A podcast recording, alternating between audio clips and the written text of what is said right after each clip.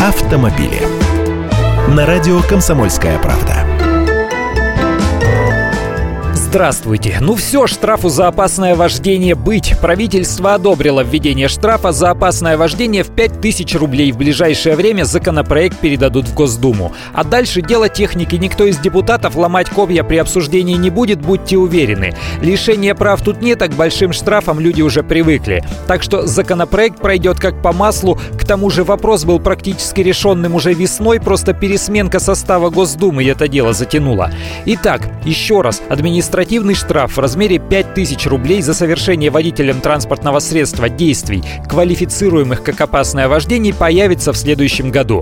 Сам запрет на опасное вождение, а именно дополнение в пункт 2.7 правил дорожного движения вступил в силу летом этого года.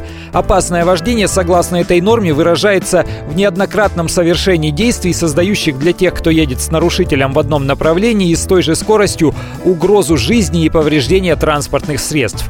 Наказывать Наказывать будут тех, кто приближается к впереди едущей машине слишком близко, опасно жмется сбоку, играет в шашки, пытается согнать с полосы, намеренно оттормаживается перед носом.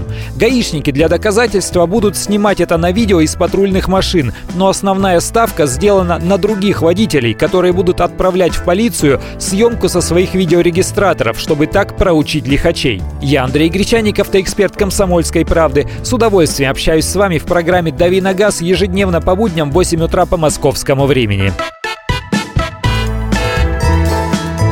Автомобили.